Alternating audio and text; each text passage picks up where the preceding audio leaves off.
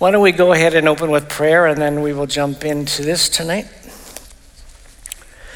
Uh, Heavenly Father, we look to you tonight. I just uh, want to express our gratitude to you because you love us so much as to reveal to us your plans for the future. That you have laid out, O oh Lord, the, the path. You have uh, given us uh, an insight into what's going to happen in the days ahead so that we can be prepared. And I ask you, Lord, that you'll speak to us tonight. I ask you to uh, give us grace to grab a hold of the things we're going to be look at, looking at, to understand them, uh, to be able to apply them to our lives. We pray in Jesus' name. Amen. All right, I want to get a, a few kind of general things out of the way, and then uh, we'll jump into the study tonight. Um, I, I, my intention is that this is going to be about an hour long each week. Um, we'll see whether or not to open it up for questions. I'm a little concerned that that could go long, but we'll see about that. Uh, but I'm thinking it would be about an hour long. Um, you got a handout when you came in tonight, but next week, Lord willing, it's going to be, we're putting together an actual booklet. And so it'll include these notes plus the rest of the study is all going to be in one place. Uh, so you got to come back next week to get a hold of that. Uh, this week, though, use this for any kind of notes that you want to um, take. I would encourage you to bring your Bible. Um, usually, of course, on during our services, we make the verses available on the screen, and so it's not as essential that you have your own with you. But uh, many of the weeks, I will probably be going at some point, verse by verse, and highlighting specific words. And uh, depending on how you feel about this, in my Bible, when um, I discover that a particular word has special significance, I actually put a note right there in the Bible. I just note that this word means this or this means that. And so that's something that you may want to have when we get to the verse by verse part of that. Uh, I don't know, by the way, how far we're going to get tonight uh, with the notes that you have in your hand because this is a first run at this, but we'll, we will see how this goes. Uh, last thing, I wanted to ask a question. Um, I'm wondering, uh, for whatever reason, how many, you, how many of you just came tonight and were not able, for one, whatever reason, to come this morning? Can I see just a, a hand? You came tonight, but for whatever reason couldn't come this morning? Okay, just wanted to get some sense about that.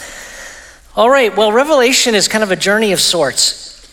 And um, I think it's for many people, it's a scary book. Uh, I, I love the book of Revelation. I think it's absolutely fascinating, and over the years, it to me has become clearer and clearer, and I'm hoping that it'll be, before all said and done, clear for you as well. But there are a number of reasons why I love the book of Revelation. One of them is this that to me that it implies that God is going to fix one day everything that went wrong in the Garden of Eden. So you read Genesis and you read all the things that went wrong, but one of the interesting things about the book of Revelation is that there's a lot of symbolism related to Genesis and Exodus. Revelation is a wonderful bookend to the Bible, and so if you don't see that connection, you won't appreciate what's happening there. But but the Bible kind of begins with this garden, and, and, Revelation ends with this garden, and things are getting fixed.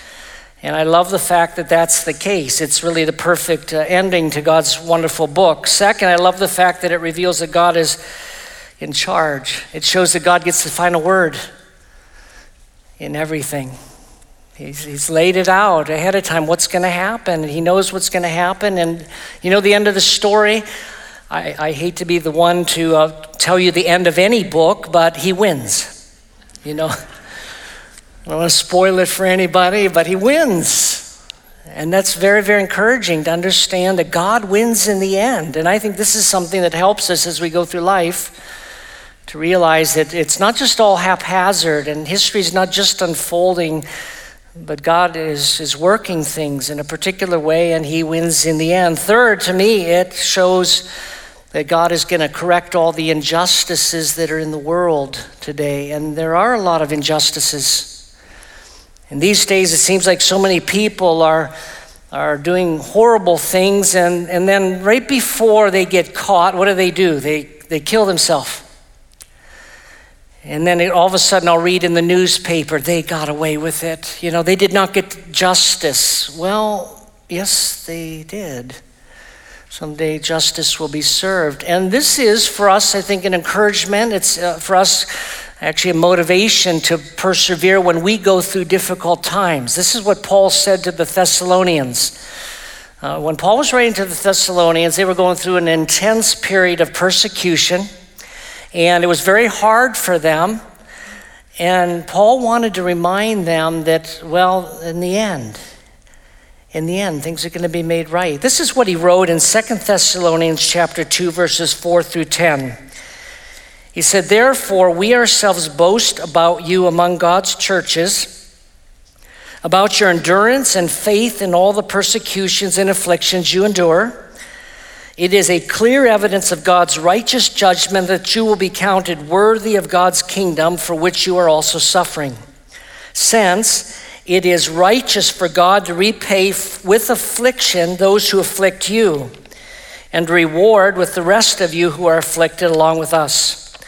This will take place at the revelation of the Lord Jesus Christ from heaven with his powerful angels, taking vengeance with flaming fire on those who don't know God and on those who don't obey the gospel of our Lord Jesus Christ. These will pay the penalty of eternal destruction from the presence of the Lord and from his glorious strength in that day when he comes to be glorified by his saints and to be admired by all those who have believed because our testimony among you was believed. He's just saying, you know, it's, it's hard and what you're suffering right now, but this suffering is serving a good purpose in your own life. It's a refinement of sorts. It kind of puts you in the same camp as Jesus who suffered. And so it's a good thing in that sense, but also one day God is going to judge the world. And one day God's going to make things right. And, and, and Paul writes this. I don't think he's saying so that you'll, you'll get vengeance on your enemies, but it is encouraging for me to know that God's going to deal with things. And from what I talked about this morning, it, it means that I don't have to be angry. I don't have to take my own revenge. It also talks here in these verses about the fact that we're going to marvel at Jesus. Now, a lot of people avoid the book of Revelation. In fact, I'm curious how many of you typically have avoided the book of Revelation. It's, I mean, it's, uh, it, there are lots of reasons why I think people avoid the book. One is I think it's, uh, it's confusing with all the symbolism, a lot of imagery there that it's like I just don't understand what's going on. Martin Luther apparently wanted to throw the book of Revelation out of his Bible. He said it just doesn't belong there. He, could, he couldn't grasp it, he couldn't understand it. And I admit it is indeed a confusing book. Second, I think that there are uh, so many different interpretations that people have. And so you might, you might conclude you can't know. I think we can. I think we can know what's going to happen in the future. But, but you, you look at this person says this, this person says that, who's right, I can never know. And it's easy for us to want to avoid the book altogether. And then I think for some people, it's just plain a scary book. Someone was telling me about, I think it was their father this morning, how their father avoided the book of Revelation because it just scared him. And, um, and that is, there are some scary parts to the book. You know, when, when people in our culture today say God is love, God is love, but they ignore the fact that there is a judgment side to this equation, I think they're overlooking um, an aspect of God and His nature and in His glory. But the book is worth it. And there's some benefits to studying this book. One of them is that God promises a blessing to those who read and apply it. In Revelation 1 3, we read, The one who reads this is blessed, and those who hear the words of this prophecy and keep what is written in it are blessed because the time is near. Now, I'll talk about that verse in a short time here. But anyway, to read it, to apply it, there's a blessing that's associated with this book of Revelation if, if we'll actually pay attention to it and not avoid it. A second, I think it provides for us a motivation for godly living. I think uh, knowing that this is how things are going to end should help us. You know, and again, this is something in our culture that's going by the wayside. Uh, some of it, I understand that during the, uh, the latest Democratic debate, there was a, a commercial by Ron Reagan that was showed during that. How many of you are familiar with the commercial? It was, it was, a, it was a commercial for uh, the abolishment, basically, of religion. I forget what the name of the group was. Um, it's Freedom from Religion. And Ron Reagan, the son of the former president, goes up and he he says something to the effect I have been a lifelong atheist. And he talks about how religion is this just horrible thing on our society and it just burdens people down. And then the last thing he said was, I don't care if I go to hell for this. I kid you not, that's what he said. I don't care. And there are a lot of forces out there trying to say, well, there is no God, and, and then it allows everyone to do whatever they want. I think it is for us indeed a motivation for godly living. Uh, third, it provides us with an incentive for evangelism, to be sharing our faith. And this is where it touched me, I think, the most. How many of you uh, saw the video series in the 1970s called A Thief in the Night? Any of you see that? It's classic. I mean, if you get a chance to see it, and if you want a, a, a, movie or a set of movies, it really became many movies, but a set of movies that captures the 1970s, the way they dressed, the way they acted, it's just, it's just great.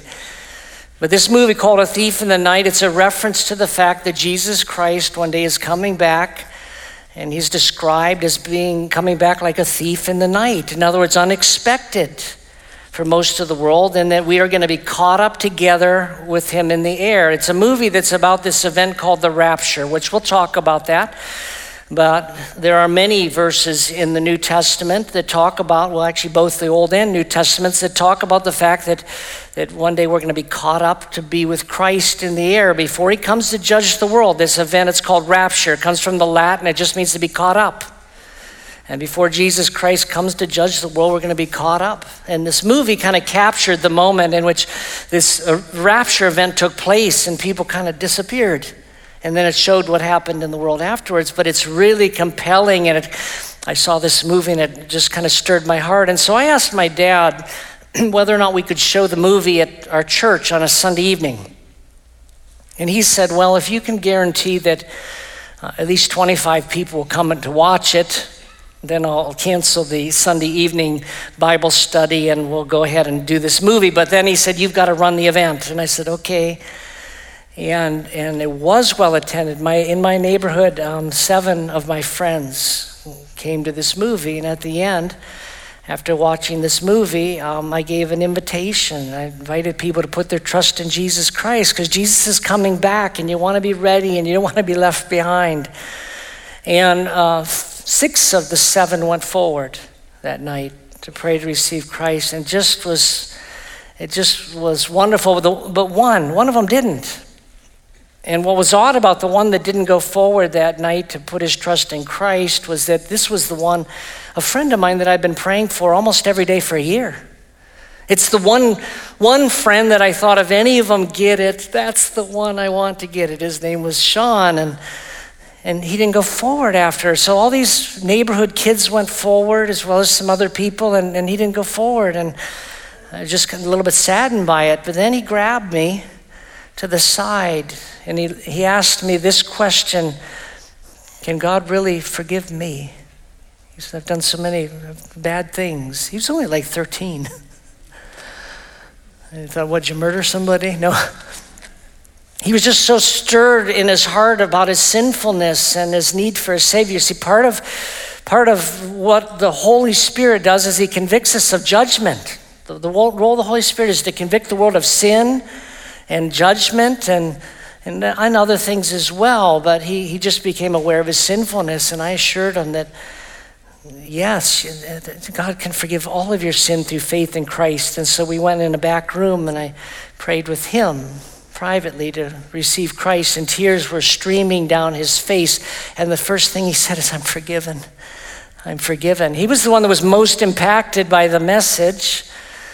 This idea that there is a judgment and Christ is coming back, and you don't want to want to be in this world the way things are going to be and left behind if that happens. But I think that this evangelism is, to me, a motivation. And along the way, I'm going to give you um, some stories that, that demonstrate how this is uh, effective as a of um, means of evangelism.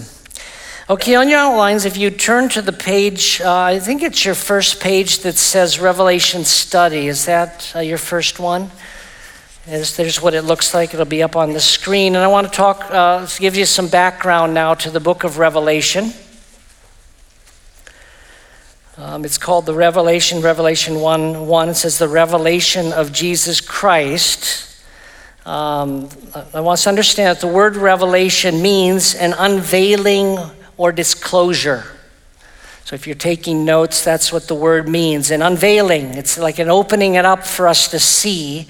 That's what a revelation is. It happens, by the way, to be a translation of the Greek word apocalypsis, from which we get the word apocalypse. And so when you talk, you hear about people talking about the apocalypse, it's the same idea as revelation. It's the unveiling. And so the book of Revelation is an unveiling of Jesus Christ and the events that are going to take place in the world at the end. Now, when it says revelation of Jesus Christ, it's using that, I think, in two different ways. Uh, I think he's both the source of the revelation, and so it's his revelation, it's the revelation of Jesus. But in addition to that, he is the object of it.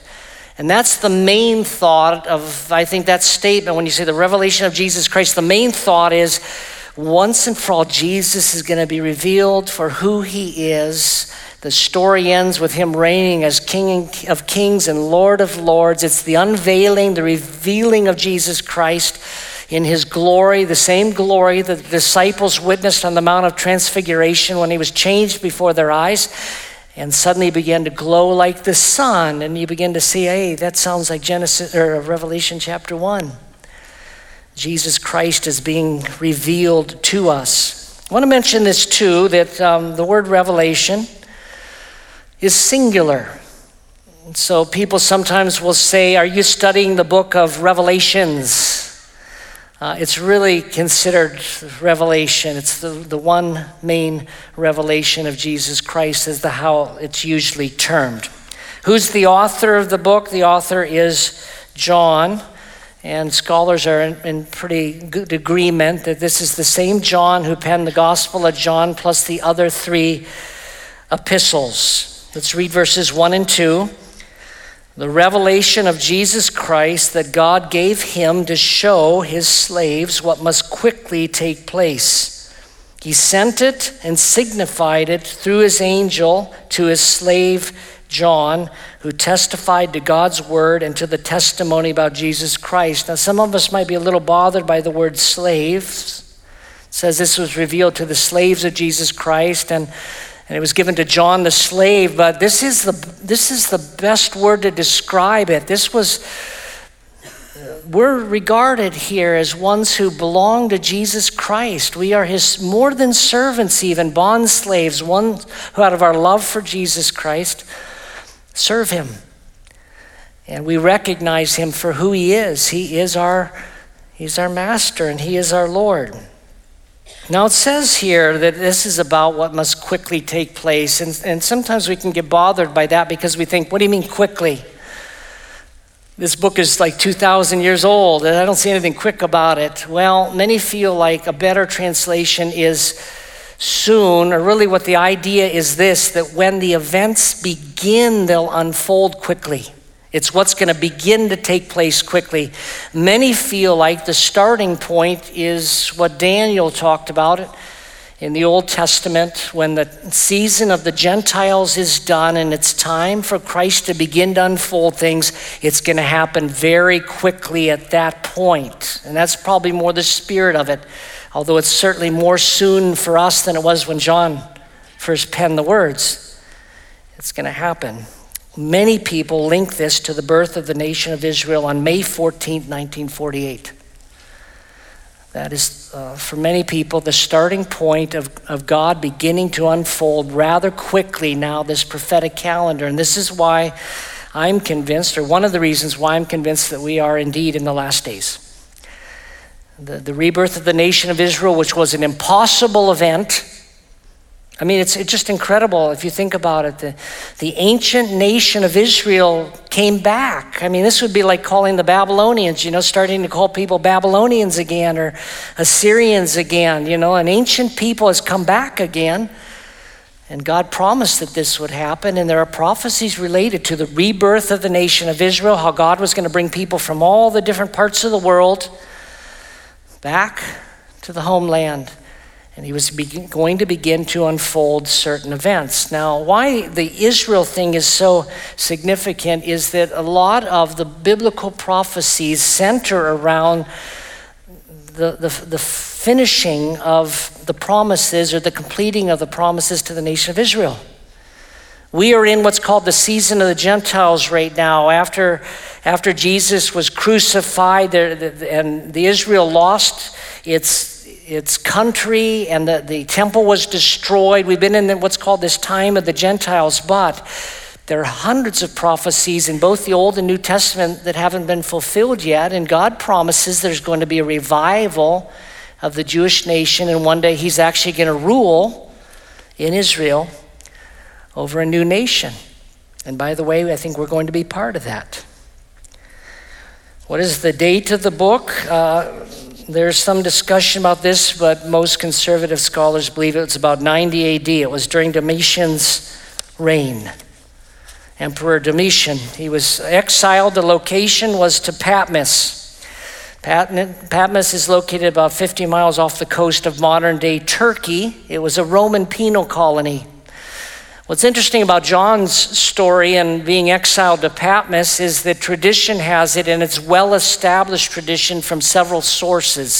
So it's not just fanciful, but tradition has it that John uh, was captured by the emperor and they tried to put him to death by boiling him in oil, of all things. So they dropped him in this big pot of oil and they expected he was going to die.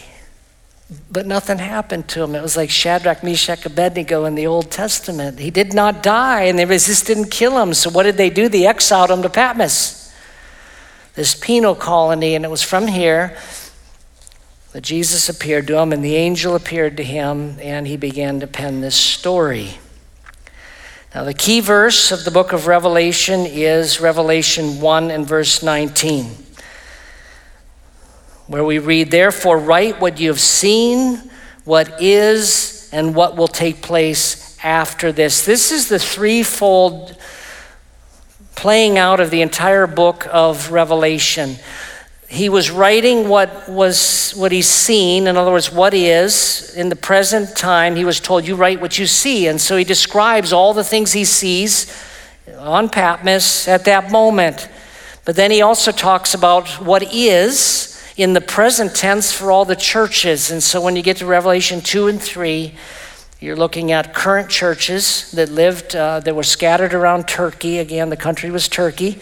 And it was the current spiritual climate of those churches. Now, when we get to that, Lord willing, next week, I want to demonstrate that many scholars believe that those churches don't just represent real churches, but they actually represent church ages and the last one, the last church, is the church of Laodicea that describes the church of today perfectly. And the other ones did too. When I was I, when I was at Bible college, we actually I took a church history course and we used Revelation to teach the course. We went to the different churches and said, okay, here's this church, and talked about what happened, what was true of that age, and then the next stage, then the next stage, until we came finally to the church of Laodicea.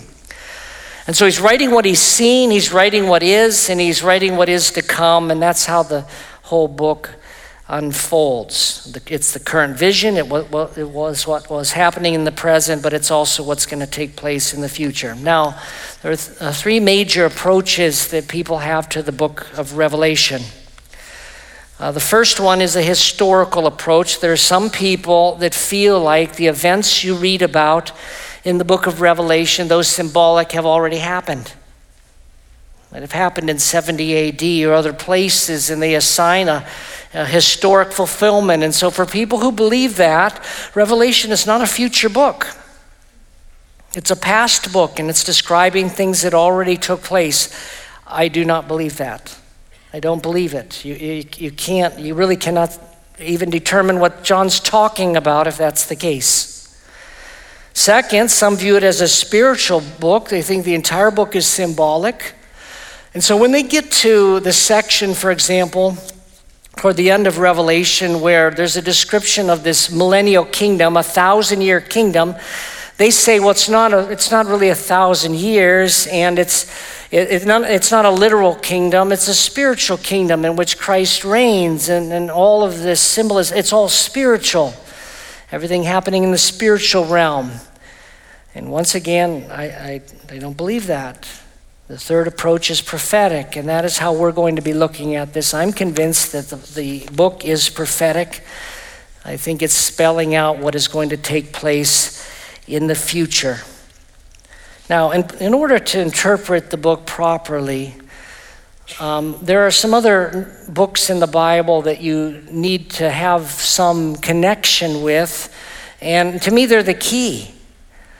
If you read the book of Revelation, but you don't have these other places to look at, you will not be able to interpret it properly. But if you connect Revelation with these other sections, it begins to make sense. What are those other places? Well, these are primary ones. There are more than these, but these are the primary ones. First one is Daniel, the Old Testament book of Daniel.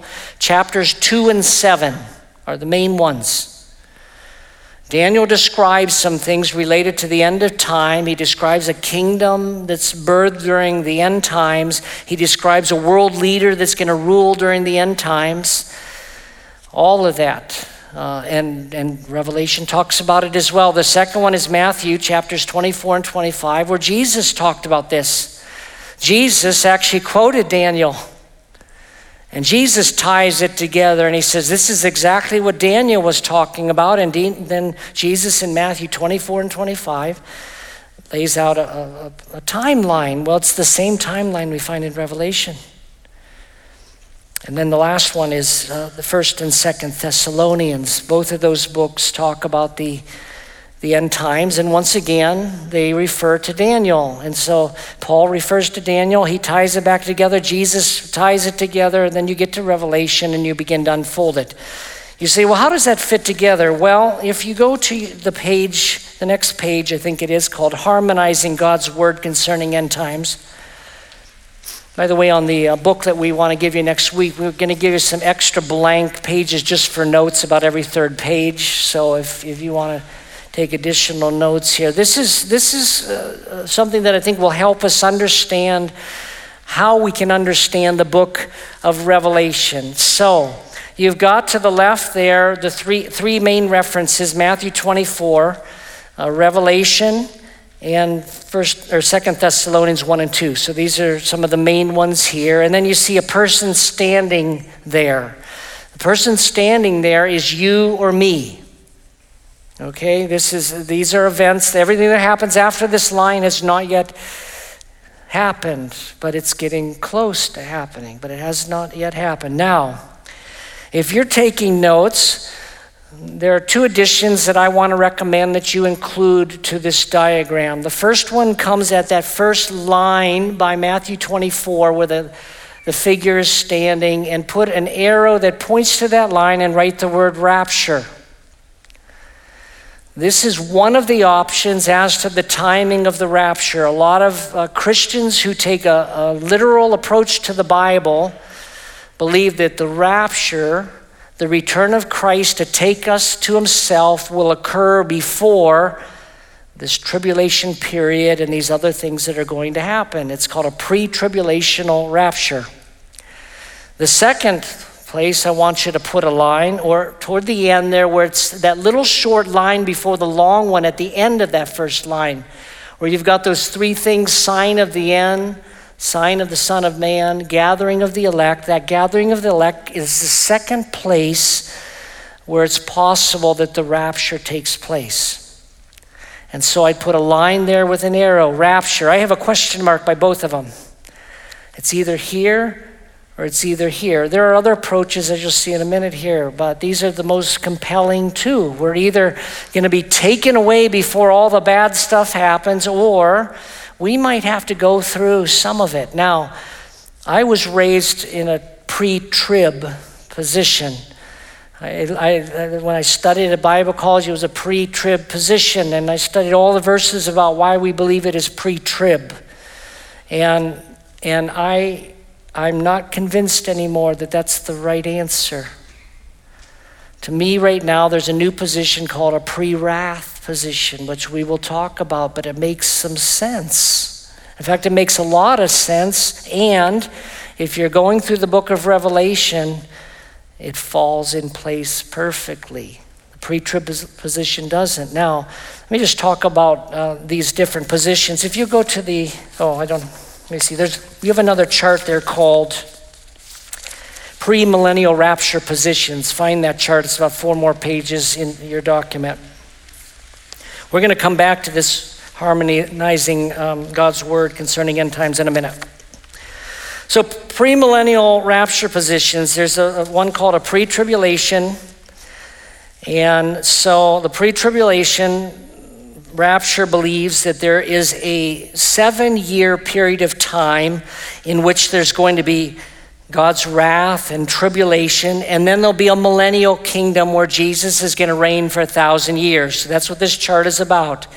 You say, what is that 70th week about? Well, that comes from Daniel. Daniel described that at the end of time, there's going to be seven years where some things are going to happen. And the pre trib position and, and, difficult things, and Antichrist is going to sign an agreement with Israel. Persecution is going to take place in the middle of that seven year period. There's going to be a, a bunch of bad things happen. And the pre trib position says, We're gone. We miss all of that before the 70th week. Right before it happens, God's going to call us home to be with Him. And then the second coming would refer to Jesus coming back to physically reign on the earth for a thousand years. I think he's coming to get it right. Uh, this might seem a little bit simplistic, but when you do a timeline related to Adam and Eve, you realize that about 6,000 years has passed. It's almost as if God gave humanity 6,000 years to figure the thing out. And then the last thousand years is this millennial kingdom where Jesus is going to reign and Christians will reign with him as well. It could be just that simple. At the beginning of the seventh millennium, Jesus is coming back to reign. But that's the pre trib position. Mid trib is some think that Jesus is coming back in the middle of that seven year period. Daniel and Matthew and Paul and the Thessalonians, all of them describe that a world leader is going to rise. He's going to be a blasphemous individual. Uh, and, and he's, he is going to make a, an agreement with Israel the seven year agreement of peace. Now, let me just tell all of you here today if you hear in the news that some world leader is making a seven year agreement with Israel, we need to talk. I mean, that's, that's, that's the key defining thing to this 70th week business, this seven year period. He's going to talk about peace. And in Thessalonians, Paul says everyone's going to be saying peace and safety finally. They're going to be celebrating. And then Paul says, but their destruction will come on them suddenly because in the middle of that seven year period, he's going to turn. He's going to go and oppress the Jewish nation that's what Jesus was talking about. He says, When you hear of the abomination that causes desolation in the temple, you flee. Don't even go back and get your stuff. You leave quickly because an intense persecution like the world has never known is going to take place at the beginning of that three and a half year, last three and a half year period of time. I will demonstrate to you when we get there that it'll spread to Christians. It'll spread. It'll start with the Jewish people, it'll spread to Christians, Christians and Jews will be the most despised people on the planet. But this Antichrist is going to go into the new worship place where the, the Jews will have. He will defile it and, um, and declare a persecution. But a lot of Christians think we're going to go through the first part of this tribulation stuff, but the second part where it gets really, really tough, we're going to be taken away. It's called a mid trib rapture. Uh, there's I think, very little support for that. I have not seen, frankly, I've read all the positions, or I haven't read everything about every position, but I've read the arguments for all the positions. The mid trib, I, I just see no basis for it. Why, why God would say, okay, now uh, it's getting really hot down there, let me get you out. I, I don't see a basis for that. The third position is a post trib. This group says that we're going to go through all of it. And then Jesus is going to come back at the end of the seven years. We'll be caught up with him. You notice the arrows there go up and down because this position says that you'll go through seven years of persecution. The rapture will happen. You'll be caught up with Jesus in the air. See, Jesus said that was going to happen. Do you remember when he said, You'll be caught up with me in the air, and thus you'll be with me forever? And um, we'll be caught up with Jesus in the air, but then we're going to come right back down. It's like he's going to gather us up all in heaven and then come down to the earth. And when we're gathered up, by the way, Paul and others make it abundantly clear, we'll get our new body at that point and we'll be changed at that point and we'll come to reign with Christ in a physical kingdom that will mostly consist of 144,000 Jewish people, not Jehovah's Witnesses. 144,000 literal Jewish people that God is going to preserve for his kingdom, and he's going to do it right. And Psalm 2 talks about that, and other Psalms. When we get to all of these, I hope to show you all, a bunch of the verses related to them. Uh, the pre wrath position is the one I more lean toward. This has the tribulation starting, the great tribulation starting, but then, sometime shortly after that three and a half year period, comes this rapture. And we're gathered with Jesus in the air. And then at the end of it, at the end of the seven years, we come back and we reign with Christ. And then there's this millennium. And so these are, you can see why this would be called premillennial rapture positions. So uh, God has all, or the, all of these positions have that Jesus is coming back before this millennial kingdom. It's a real kingdom, it's a thousand years, and it's just when it happens. Now, most of the positions about this rapture timing and every, uh, everything else I have some difficulty with because a lot of the positions have an approach to the Bible that I don't agree with. A lot of these positions symbolize things that I think are meant to be literal. In the book of Ezekiel, for example, Ezekiel is told to measure this, this city and this temple that don't even exist, and he's told the exact dimensions. And people say, oh, that's all symbolic. Well, why on earth would why on earth would he be told do it exactly this, this length, this width, this height? He describes all of this because these are future events. The pre trib position, to me, is the most scripturally biblical across the board in terms of its approach to the Bible because the assumption with which it approaches all of this is that this is real stuff. Uh, one of the rules of interpretation, biblical interpretation, is that you can't, you're not allowed to symbolize something unless there's a basis for symbolizing it. If there's something in the text that gives you the basis for symbolizing something, you're allowed to symbolize it, but otherwise you take it as, well, this is the case. So you read about a garden in Genesis. Well, there's no reason to think that's symbolic. There was, a, I think, Garden of Eden. We know exactly where it was. It was located between four physical rivers. It's, it was right there by the Euphrates and the Tigris and all these rivers. It's, so it's a real place. And so when I approach the Bible, I, I, read it as well, this is true. When I read about Jonah and the fish, which by the way, it was not a whale, it was a fish. Whales' throats are too small. I have no, no reason to think it's symbolic. some people think, well, that's all symbolic. Well, Jesus did not think it was symbolic. God did that miracle with Jonah specifically because it was intended to be a picture of the day that he would spend three days and three nights in the earth. It wasn't symbolic. I don't, but if, if there's no basis to symbolize something, I'm just saying we don't. And the pre-trib takes a literal approach to the things you read about in the Old Testament, literal approach to all the prophecies, both in the Old and New Testaments. Now, by literal, I don't mean that there's no symbolism, because Revelation is filled with symbolism. Literal means that if it's intended to be literal, you take it that way. If it's intended to be symbolic, a literal interpretation means you take it symbolically. if you understand the difference there. But a lot of the positions are based on, uh, I think, a faulty view of the Bible. The other position that is strictly biblical is the pre wrath position. The only difference between the two positions, the only difference between the pre trib position and the pre wrath position of when Jesus is coming back is the timing of that one event. And so we've got to examine when exactly is that event going to take place. Now, if you want a little head start on this, I believe it's 1 Thessalonians 4. You, you, if, if, Thessalonians, both first and second, are very short, so you can find this here. But Paul describes this, this Antichrist figure in one of the chapters there. And Paul addresses a question, and this is the question that Paul was addressing.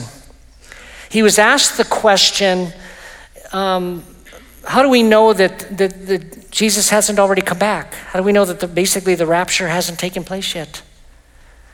You know, he says, Don't be disturbed, Paul wrote, about this rumor you hear that, that it, these things have already happened. They have not happened yet.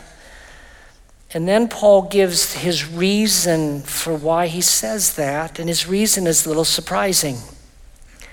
He says, Don't you remember that Daniel talked about this guy, this abomination of destruction, this guy that's going to come up, and he hasn't appeared yet. So we know it hasn't happened yet. Well, what's interesting to me about this is that if we have a tree pre trib position of the rapture, Paul's answer should have been You want to know whether or not Christ has come back again? We're here. Duh. I mean, uh, uh, uh, I mean, you don't have to, you know, you don't, there's no signs. We're here. It hasn't happened. I'm here.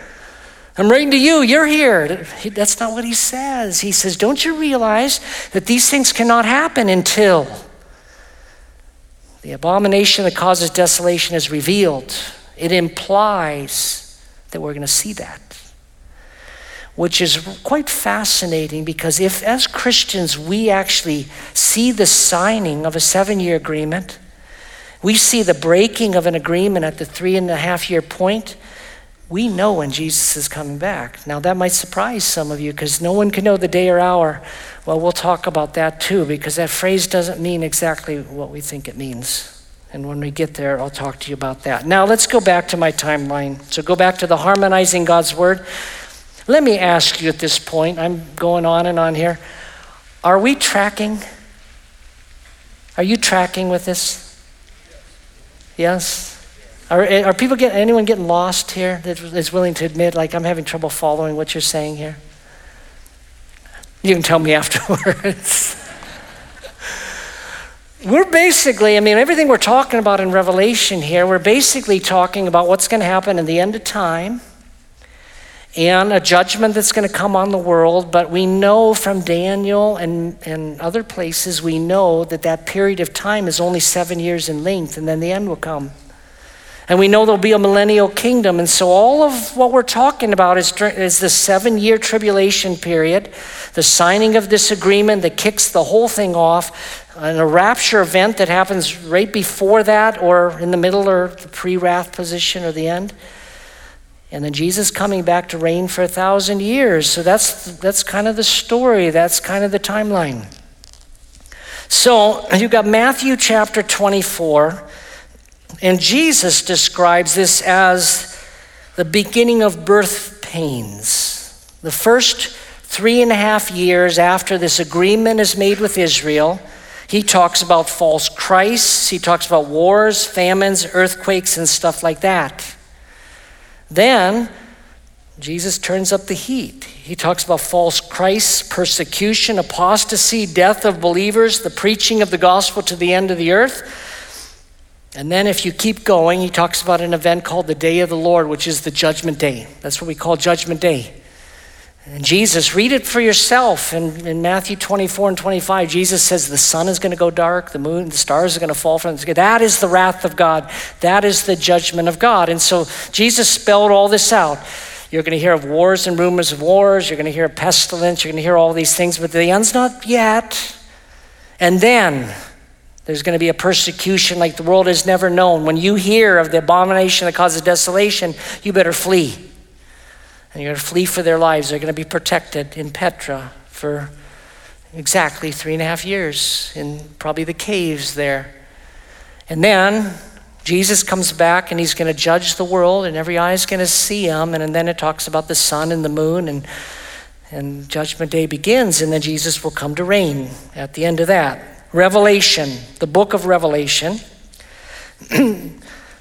Chapters 6 through 9 and 12 are the first, what they're called the first four seals. But if you read about the seals, you'll see that it talks about false Christs, wars, famines, the same kind of things Jesus talked about. And so you realize that when you read about the seals in Revelation, it's referring to what Jesus talked about. By the way, I mean, I'm referring, this is like a summary thing, so I'm talking about things we won't talk about yet. As we, if, as we unfold it, I, I hope it'll be really clear the unfolding of this thing.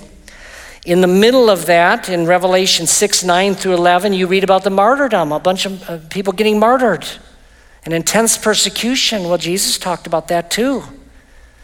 And so we know exactly where in Revelation it is that this persecution takes place, and we know where it was and what Jesus was talking about. And then you read about the seven trumpets in the book of Revelation. Seven, of course, is the number of completion, it's God's judgment. And this is the wrath of God against unbelievers. And you read about all these things that are going to happen to the world. You don't want to be here for that. And then you go to First or Second Thessalonians chapter one and two, and he talks about persecution, trials, suffering, and distress, which goes all the way through to the day of the Lord. And then he talks about Christ being revealed in Second Thessalonians 1 7, relief from tribulation, which is probably the rapture, being gathered to Christ in chapter 2 and verse 1. And then he talks about unbelievers being punished with everlasting destruction in the verses I began with, 2 Thessalonians 1, verses 8 and 9. Now, again, as we're unfolding this, I want to bring those verses back in so that you'll be able to see them. So you'll see, okay, we'll read in Gen- what happened in Revelation, then I'll, let's read the Matthew one, and you'll see how they tie together and why I say that this is how this should be interpreted. Okay, if you go to the next chart, then, an end times prophetic timeline. And this is my uh, understanding of how this thing unfolds. And if you want just a general picture of the book of Revelation, this is it. This one page summarizes the whole book of Revelation, which is really important to, to see because I think if you don't see the chapters within this whole story, it's hard to understand it. But if you begin to see how this thing is supposed to unfold. So, number one, the seven churches represent the church age of which we are a part. And I believe we are the church of Laodicea in the present. But even if we're not, it's, it's representative of the, of the church age. Next week, I want to talk about the different churches. Two, Beginning now or soon, we have signs that point to the end times. Understand that God wants us to know when He's coming back. I think sometimes we get this idea because Jesus said we won't know the day or the hour that God doesn't want us to be ready or prepared. We, he, he wants us to be ready. We don't want to be caught on, off guard, Paul said. Like when the thief comes in the night. We want to be ones who are awake and alert and we see what's happening. I am of the opinion that as these things unfold, as we go further down this chart, uh, we're going to know. We're going to know exactly what's happening. But some of the signs of the times, false teachers and messiahs will arise, and there'll be more of them. There'll be more wars and conflicts. You'll hear of wars and rumors of wars. Jesus talked about it, but again, it's in Revelation as well if we're thinking that we're going to get to some world peace sometime that will usher in this Jesus nice millennial kingdom after peace finally comes, it's not coming. It's only getting worse. Natural disasters are going to increase. Revelation describes a worldwide earthquake. You know, Jerusalem's going to be split completely in two. And things are they're going to break apart. When I look at some of the things happening, today. I don't want to get into the climate change business or whatever. It does seem to me that things are changing a little bit in terms of just weather and stuff. I'm not going to venture why.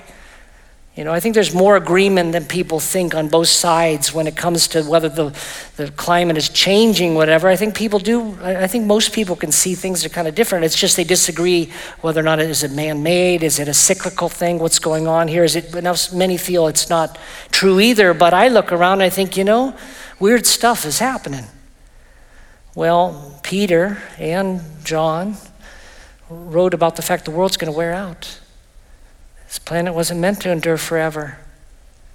It's, it's crumbling under the weight of sin, just like we are. It, it's, it's aging like we are. And so I think that's the future of the world. I, I, I wish I had a better answer to say if we do this, we can bandage this or whatever else. But I think we're going to see more. We're going to see pestilence, and it's going to get worse and worse. I think it might even usher in this Antichrist who will have a bunch of the answers that the world is looking for. Widespread death is going to take place. Unraveling of societal fabric, especially 2 Timothy 3 1 through 5. If you want to read a description of the day in which we live, that's it right there. Increase in knowledge, Daniel talked about. The gospel will be preached all over the world. That's the final sign before Jesus comes back. On the day that the last person puts his or her trust in Jesus Christ, I think Jesus Christ is coming back on that day. Matthew, or Jesus, describes all this as the beginning of birth pains. And so, as we see these things, what is it about birth pains? Well, we know that they get more intense and they get closer together as you get closer to the baby being born. You know, it gets more, more painful, more intense, and the, the pains come closer and closer together so that it's, it, it works in such a way that anybody could see, hey, this baby's going to be here anytime now. Well, that's the illustration Jesus used to describe when these things would unfold. It's the beginning of birth pains. You begin to see these things, so just watch, see what's happening in the world. Then, the kickoff for the events that mostly we'll be focusing on in Revelation the Antichrist will sign a seven year agreement with Israel. I've got the references there if you want to check it out for yourself. The Antichrist will break his agreement with Israel in the middle of the seven year period. Then persecution will break out against God's people. It's all over the place. Again, the same timeline. Then a remnant of Jews will be protected by Jesus. The rapture will take place. Now, this could come earlier, it could come after two, or it could come even after one in some ways. The rapture will take place. Christ will return to judge the world. Christ will reign for a thousand years. At the end of that thousand years, humanity will rise up one last time against Jesus. It'll be the last battle will take place. And then judgment day for unbelievers. And then finally there's going to be a new heaven and a new earth. Um, the last chart I want us to look at tonight, I, I wanted to start reading Revelation, but I, I don't we will, I don't think we'll have time to do it. Uh, is the next one here. There's a chart here called Summary of Revelation. And this is, this is my understanding of, of the book. So I think it is helpful to see this called Sum- Summary of Revelation. It's not of Revelation 1, it's just Revelation. And here's something that um, to me opened everything wide. In terms of my understanding of the book of Revelation, I don't know at what point I saw this. Maybe it was something somebody taught. I don't know what happened. But I realized that Revelation is kind of like, could be d- d- drawn like a bullseye, where the first 11 chapters of Revelation describe the beginning from the end. Then the next several chapters only focus on the last three and a half years. and then the last couple chapters at the very end. And so, what you have is a situation where you've got all of it summarized like a big circle, and then he focuses just on this time of intense persecution for several chapters, and then he focuses the littlest circle is on the end of all things. And so, to me, it's, it's not like it's completely linear. linear. 1 through 11 is linear, but then I would overlap it with the next uh, eight or so chapters. I would draw a line. The next eight or so chapters take it from the middle of that tribulation to the end. And then the last two or three chapters I would put at the very end there. It's the reign of Christ, the eternity, and whatever else. And so if you realize that that's kind of how it's laid out, it'll make sense because when we're in one part of Revelation, we can jump to another place and say, okay, this is how it's described in more detail later in the book of Revelation, and it helps us understand it. But the basic summary is in chapters 1 through 11. And so I have here chapters 1 through 11. It's the church age, seven year tribulation period, rapture. Jesus comes to, to earth to reign. Uh, specifically, then 1 through 3 represents the church age.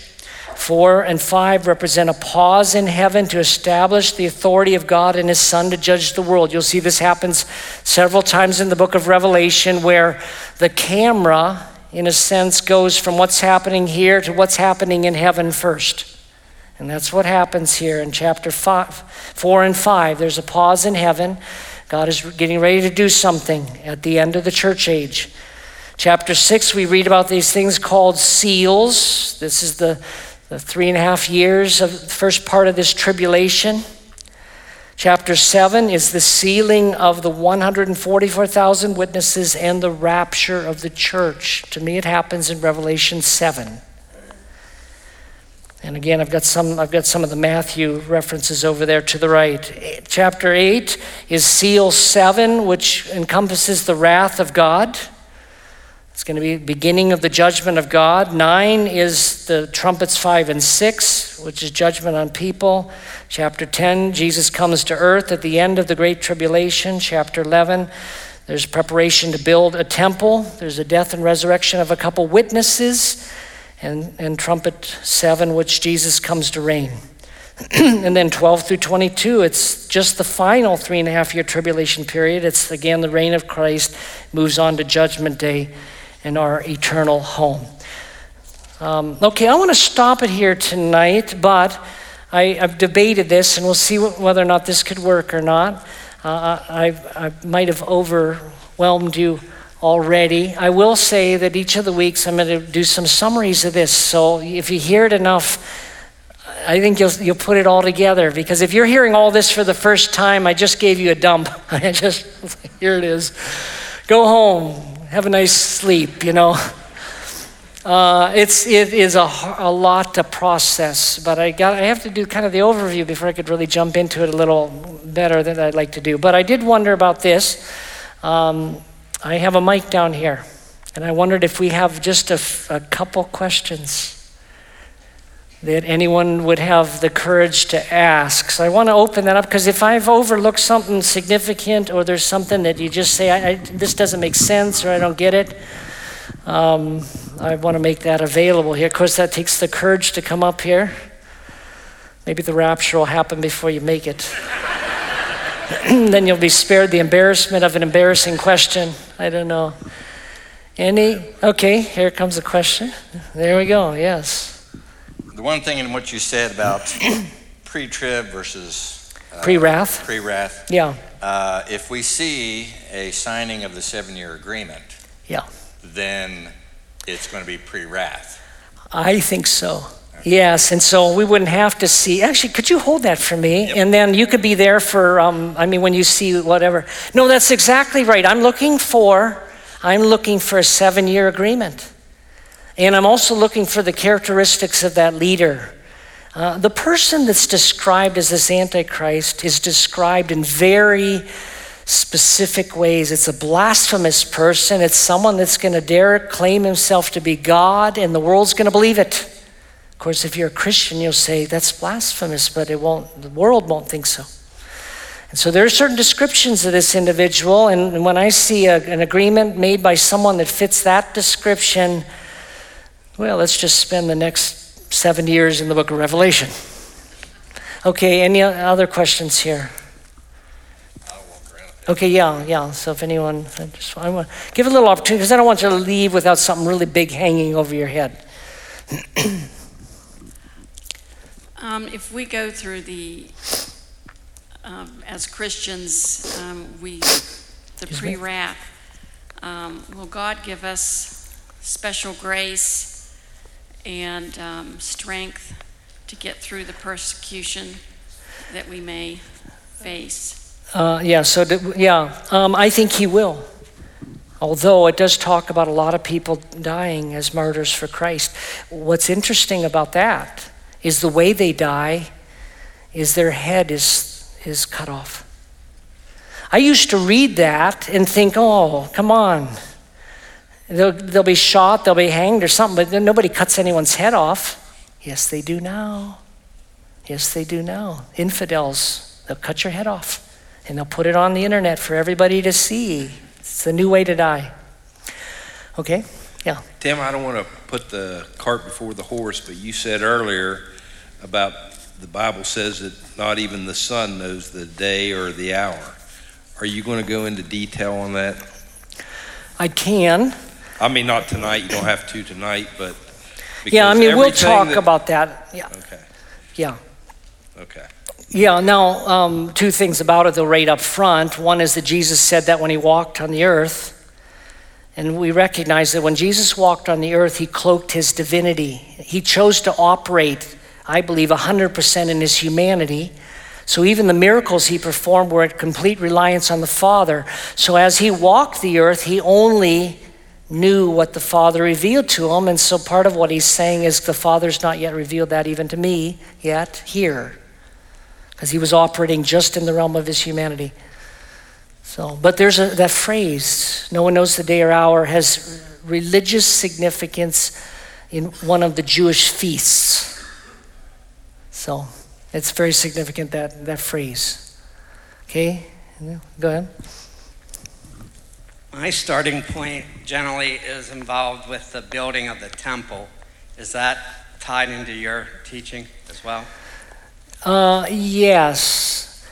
It, it appears that there, there has to be a temple built in Jerusalem by the time the covenant is broken.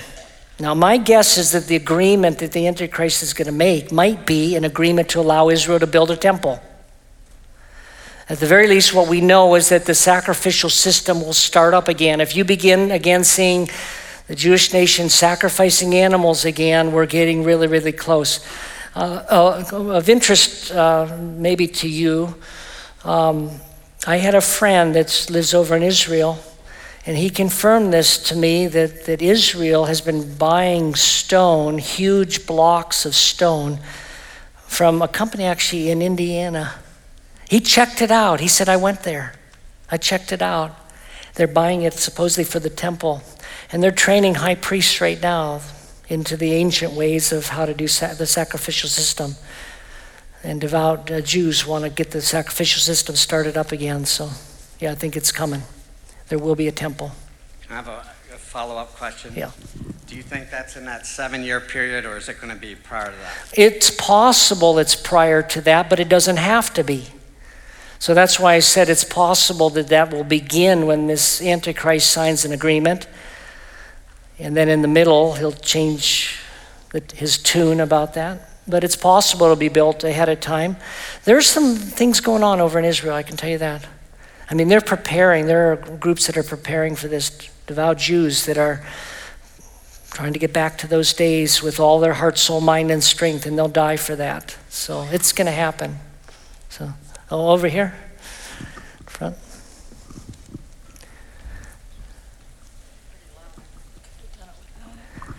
I just have a question. You said um, he would call up 144,000 Jews. Yeah, yeah. The Jewish people don't believe that Jesus was the Son of God. That's right. So I, I don't understand how they would be called when they're truly unbelievers of Jesus. Yeah. I mean, can you explain that? Because I asked you this after the Jewish synagogue shootings in Pittsburgh. Yeah. And I said, how could they go to heaven when they don't believe in Jesus? Yeah. Um, the reason that they're going to be preserved from the millennial kingdom is, is just because of uh, the grace of God and the promise of God. He said they would endure until he would reign over them. So he's protecting 144,000. But scripture seems to indicate in the Old Testament, Zechariah, in the book of Zechariah, it indicates that they will see the one they pierced and they will cry like someone losing a firstborn son. I think that what's going to happen is there's going to be a national revival when Jesus comes back. Everyone will see him and they'll realize what they did.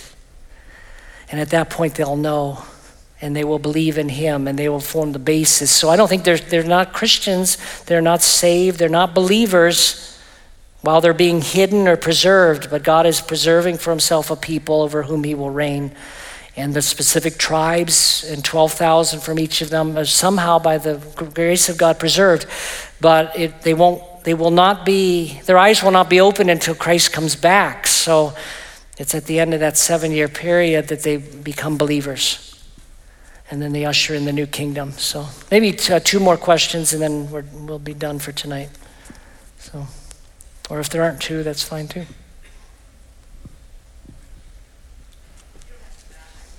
Okay. Yeah.